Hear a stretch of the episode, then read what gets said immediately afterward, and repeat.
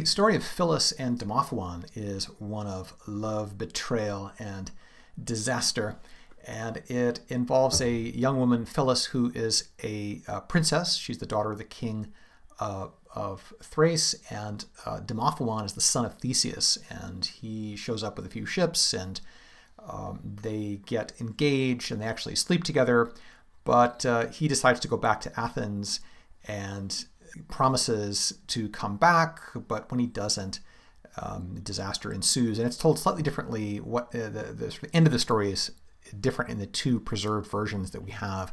The earlier one is from Apollodorus. This is the mythographer Apollodorus, who is writing in Greek and of uncertain date, maybe like 200 AD. It's not really clear, but he tends to preserve sort of older Greek stories that he garnered from various obscure sources. So here's the story as Apollodorus tells it. Demophoon, coming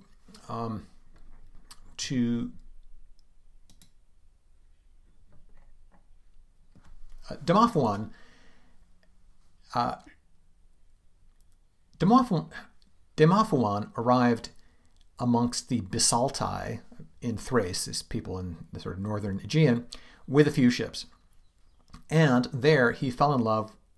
There Phyllis fell in love with him, the daughter of the king, and soon Eunosdetai slept with him. This is the indication they definitely had sex. Slept with him, with the dowry of the kingdom. But what it says is soon Eunosdetai hupautou patros. She was literally put into bed with him by her father. So the idea is the father's not. As often happens, the father is, dead set against this incoming foreigner. But in this case, the father's like, oh, yeah, great. Once they create an alliance, I guess, with the Athenians. All right. So this is Demophoon, wishing to go back to his fatherland, having been begged a lot. So in other words, by Phyllis. Phyllis is like, please don't go, please don't go. Omosas on his trips, and having vowed or having sworn to come back, he went away.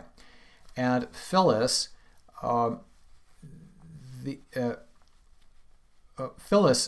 sort of sent him on his way. Phyllis sent him on his way at a place known as the Nine Roads, near a place called the Nine Roads, and gave him a box, a kiste, telling him that inside it was the sacred emblem or the holy thing of Mother Rhea, Hierontes Metros Rheas. So this is this.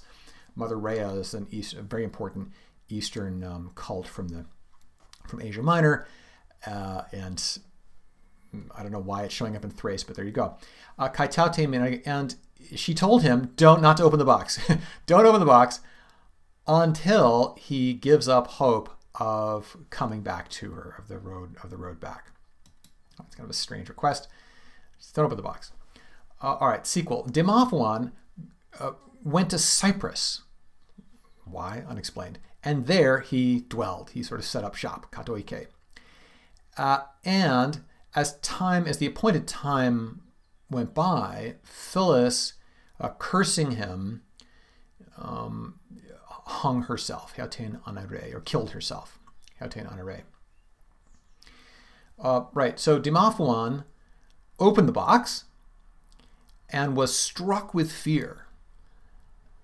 He got up onto horseback and, driving in an unorganized fashion, like driving sort of without paying attention, ataktos, he died. For when his horse tripped, he fell down upon his sword. And the denouement is that the people with him, hoi desunotoi, dwelled in Cyprus. All right, so a lot of elements in that story. There's the sacred thing. There's you could see it as a kind of a colonization story. The origin of some Athenian colony on Cyprus seems to lie behind this in some way.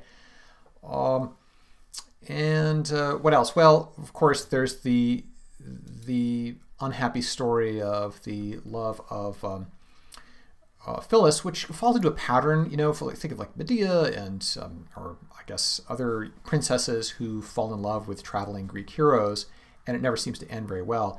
The unusual feature, I guess, is that here the father is is sort of on board with this.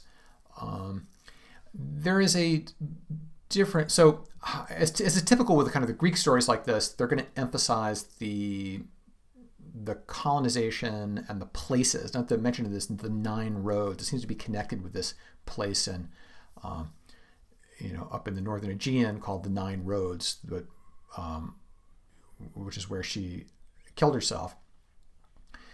And so the Greek source material will often emphasize these things like places and historical events that have ramifications in the present day through a colony or some place that people know about. All right, so the Latin version we have is actually from Hyginus, another late mythographer, and it has a more kind of romantic tinge to it. And it goes as follows. Demophoon, the son of Theseus, is said to have gotten hospitality, to have arrived as a guest in Thrace and met Phyllis, and to have been beloved by him, put in very passive way, amatus ab ea, right? One-way street here, maybe. When he wanted to go back home to his fatherland, he gave her his promise that he would return to her. When the appointed day arrived and he had not come, she is said that day to have gone to the shore 9 times, noies ad litus kukurese, the shore which is called in Greek Eniados, the 9 roads. After this, so here the etymology, the etiology is she went to the shore 9 times. I don't know why. Maybe she went back for a drink or something, and then she came down to the shore 9 times. That's what they call this place, the 9 roads. It's kind of crazy. All right, Phyllis, however, died. She breathed out her breath, spiritum emisit, for love of Demophoon, obdesiderium Demophoontes. When her parents built a tomb for her, trees were born there, which at a certain time mourn the death of Phyllis, in which the leaves of this tree arescunt et defluent, they grow dry and fall off. And the leaves are called in Greek phulla, from her name. So I guess he's saying that the Greek name for the word leaf, phula, comes from Phyllis's name. I don't know, it's strange. But that's the end. Okay, that's the end of the Hyginus version. Servius has an extra note. This is Servius, the late antique commentator on Virgil, and he writes a note on one of the eclogues that says that she ended her life by hanging herself, which is not specified in the Greek. I misspoke there. But here, Servius says this, and she was changed, according to Servius, in arbum sui nominis, into a tree of her own name. So like a standard metamorphosis you get at the end of these stories, type of story, very familiar from Ovid's other works. Id est amygdalum sine foliis, that is an almond tree without leaves. The phula. Okay, later, Demophoon returned. Okay, so this is the romantic part. Later, Demophoon returned, and realizing what had happened, he embraced the trunk, which,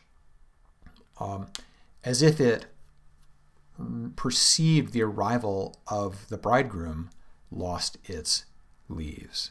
So that's like the pathetic fallacy, Or it reminds you of like Daphne and Apollo. She sort of retains some consciousness as a shrub. All right, unde etiam, continuing now with the account of Servius, unde etiam phyla sunt dicta a philidae, from which phyla were named from Phyllis, which were previously called petala. So this repeats this idea, like the Greek name for leaf is named after her.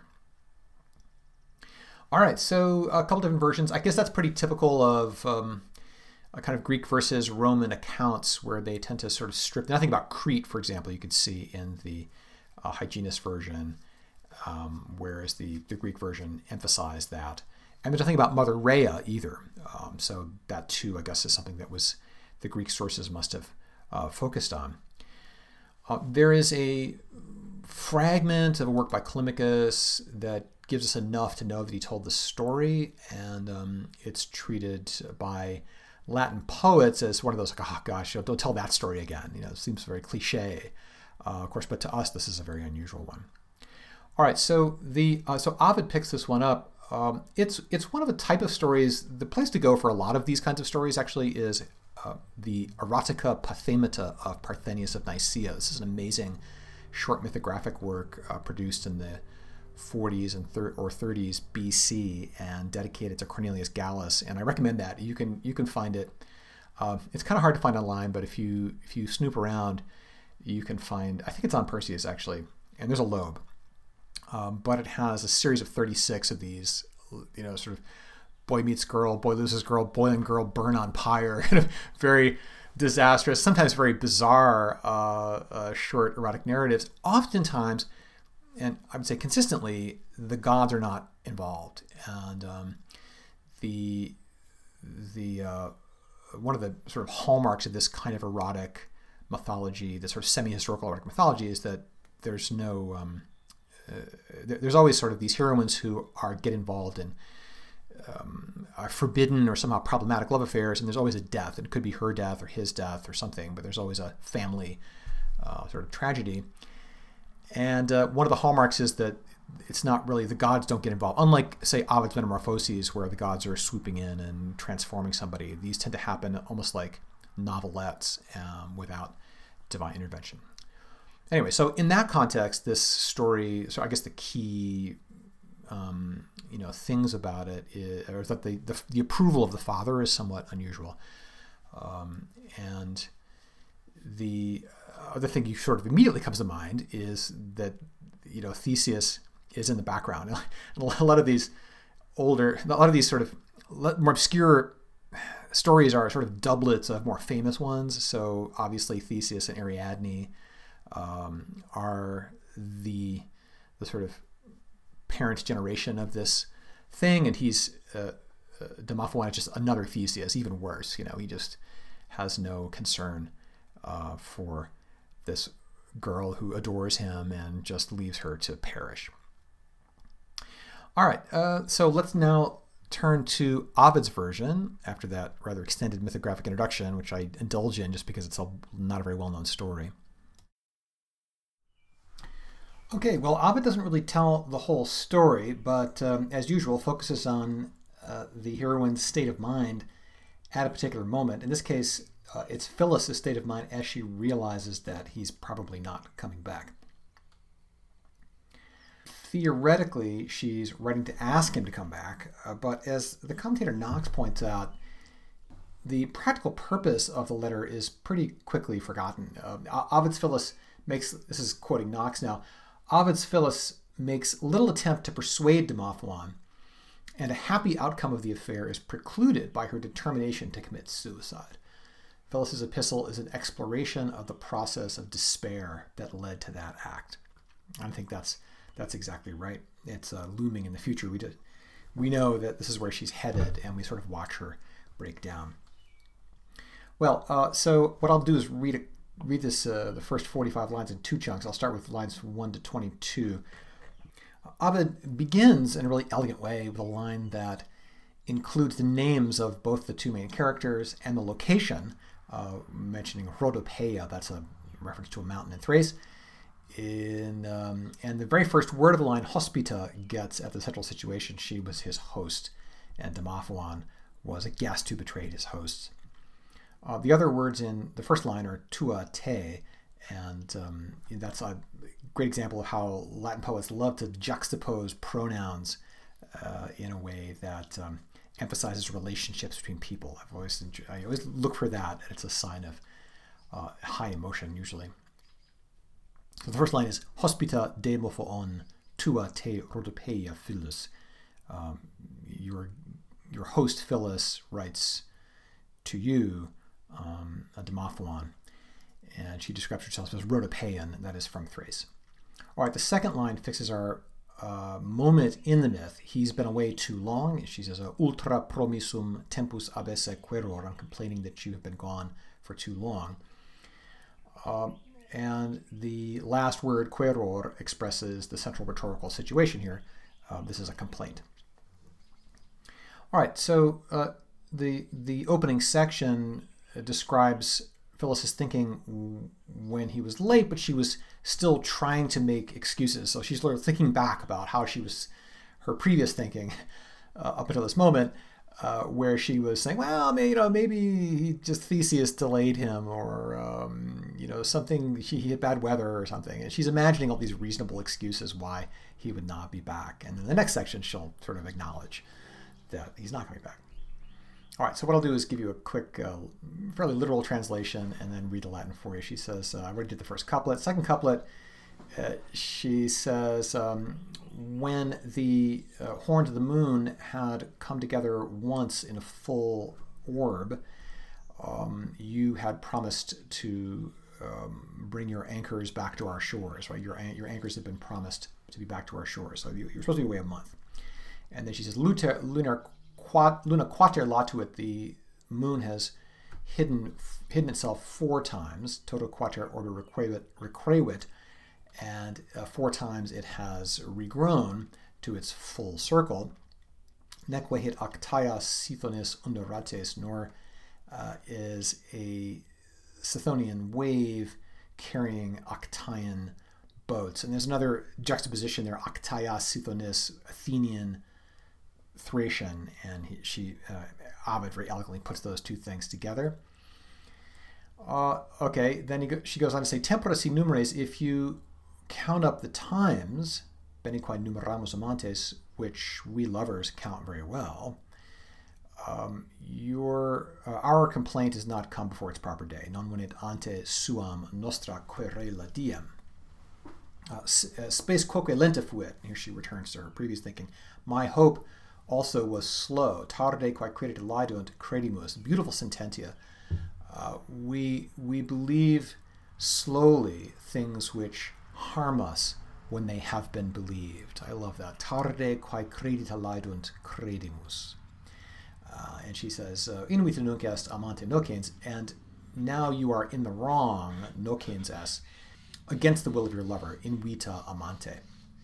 Often I lied to myself, fui mendax, mihi, pro te, on your behalf. I was lying to myself on your behalf. Often I thought that the stormy south wind brought back white sails.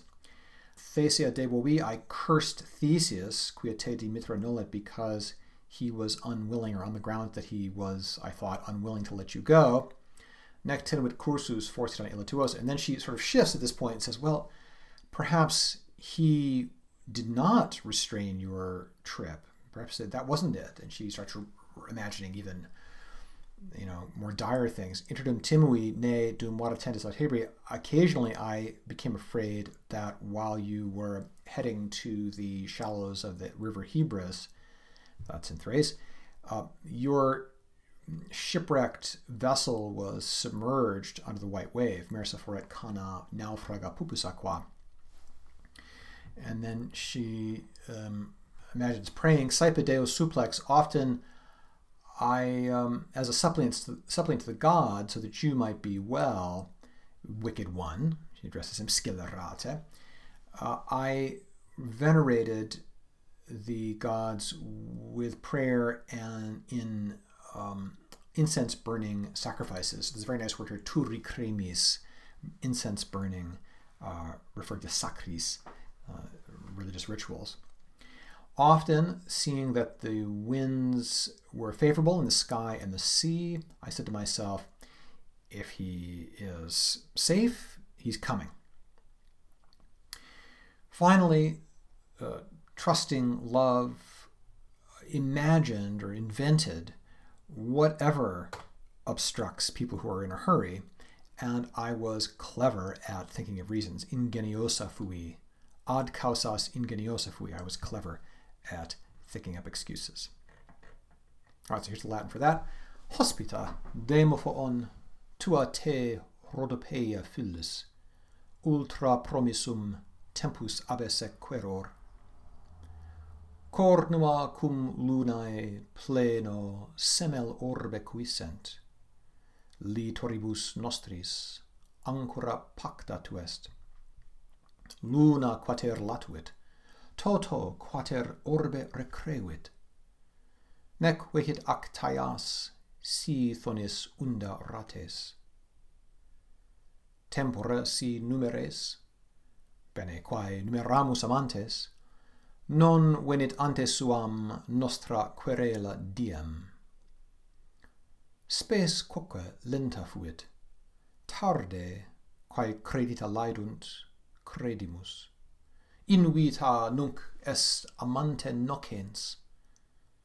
Saepe fui mendax pro te mihi, saepe putavi alba pro celosos vela referre notos. Te sea de vovi, quia te dimitre nollet. Nec tenuit cursus forsitan ille tuos, interdum timui, ne dum vada tendis ad Hebri, mersa foret cana, naufraga pupis aqua. Saepe Deos supplex, ut te scelerate valeres, cum preceturi cremis, sum venerata sacris. Saepe videns ventos caeloque pelagoque faventes, ipsa mihi dixi, si valet ille, venit. Denique fidus amor, quid properantibus obstat, finxit, et ad causas ingeniosa fui.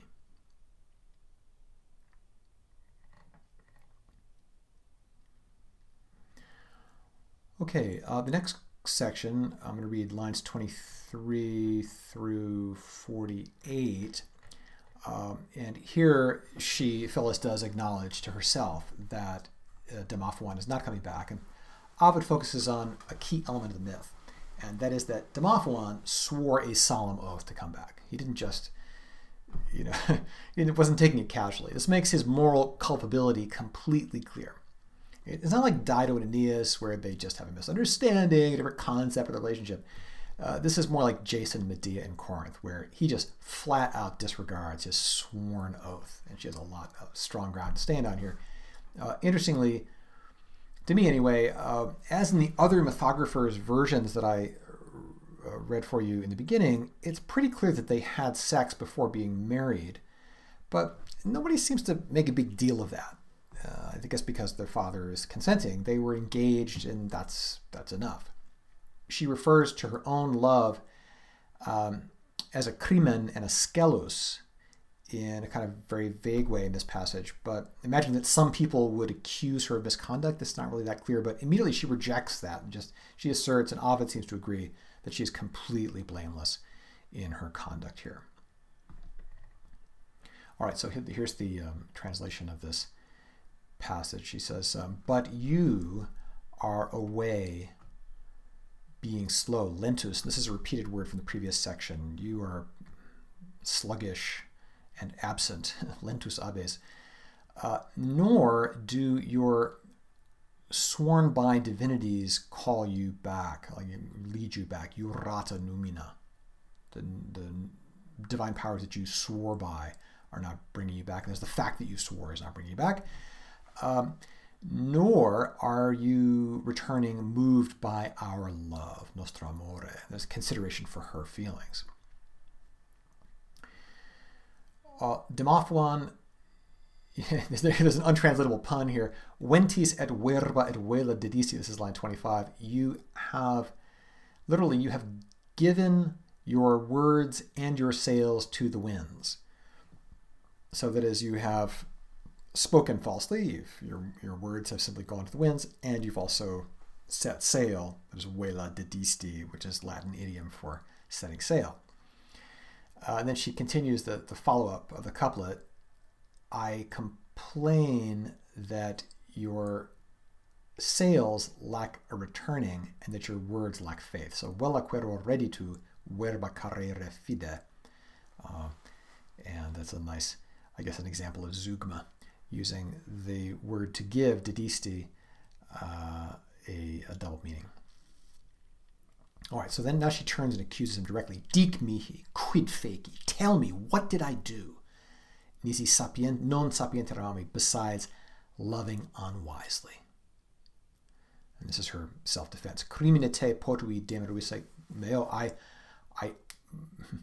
She says literally, I was able to have earned your gratitude by my crimen, by my misdeed or crime or accusation. Okay, so yeah, how do you translate that?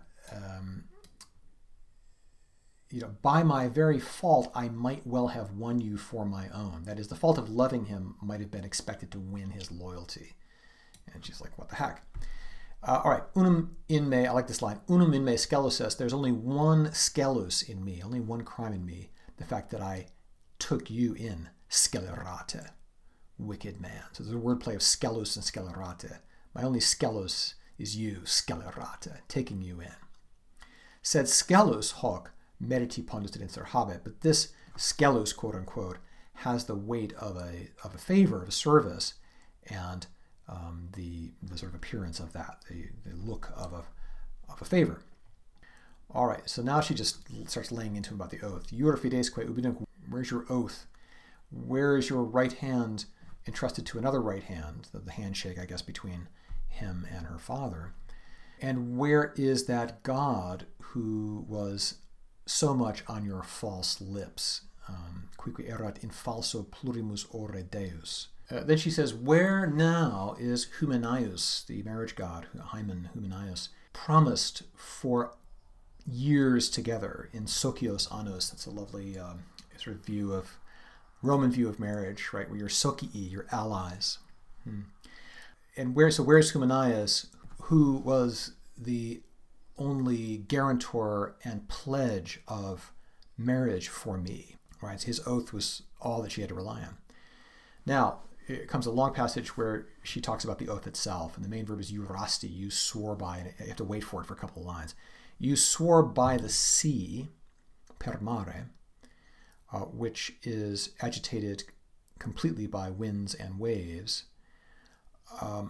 through which still you swore, and through which you were going to go and leave.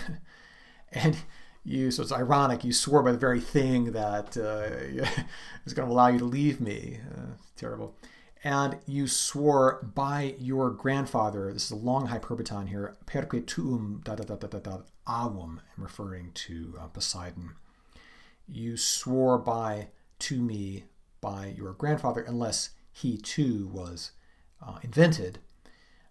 He who soothes the agitated waves with the winds, or mulket, so like caresses them with the winds. You swore by Venus, per venerem, by her weapons, which were too effective to me, nimiumque mihi facientia tela. And you swore by both her sets of weapons, the bow, and also by her torches. And then it goes on. You known him, you swore by Juno, who the dear one who presides over marital couches, and you swore by the mystic rites of the torch-bearing goddess. So that's in a pair, Taediferai mystica sacra dei. This is a reference to Demeter, who carried torches while looking for her daughter, Persephone. In that very famous myth, the Mystica Sacra is probably a reference to the Eleusinian mysteries, which were kept in strict secrecy. Interesting, there's no reference here to Rhea, the mother of the gods, who features in the Greek version of the story in Apollodorus. If each of the gods by whom you swore and have been harmed now, if they each take their vengeance, Windicat, right? In poenas non satis unus eris, there won't be enough of you to pay the penalty. No, they're not going to get their vengeance because there's not only one of you. And then she says, laceras etiam pupis furios refeci, mad woman, crazy woman, I even repaired your mangled ships so that the boat by which I was to be deserted might be firm, so it's a irony in her mind. Remigium quid dedi, and I gave you tackle. Remigium, like could be oars or other stuff for the ship. Quod me fugiturus haberes, which you might have in order to flee me, right? When you were fugiturus me, being about to flee me. Who, alas, I am suffering wounds made by my own weapons. All right, so that gets us up to line 48. And I'll read now the Latin. At tu lentus abes, nec te jurata reducunt numina, nec nostro motus amore redis, Demophoon, ventis et verba, et vela dedisti. Vela quero reditu, verba carere fide. Dic mihi, quid feci, nisi non sapienter amavi? Crimine te potui, de meruisse meo. Unum in me scelus est, quod te scelerate recepi. Sed scelus hoc meriti pondus et instar habet. Jura fides cubi nunc, commissaque dextera dextrae, qui querat in falso plurimus ore deus. Promissus socios ubi nunc humenaeus in annos, qui mi conjugii sponsor et obses erat.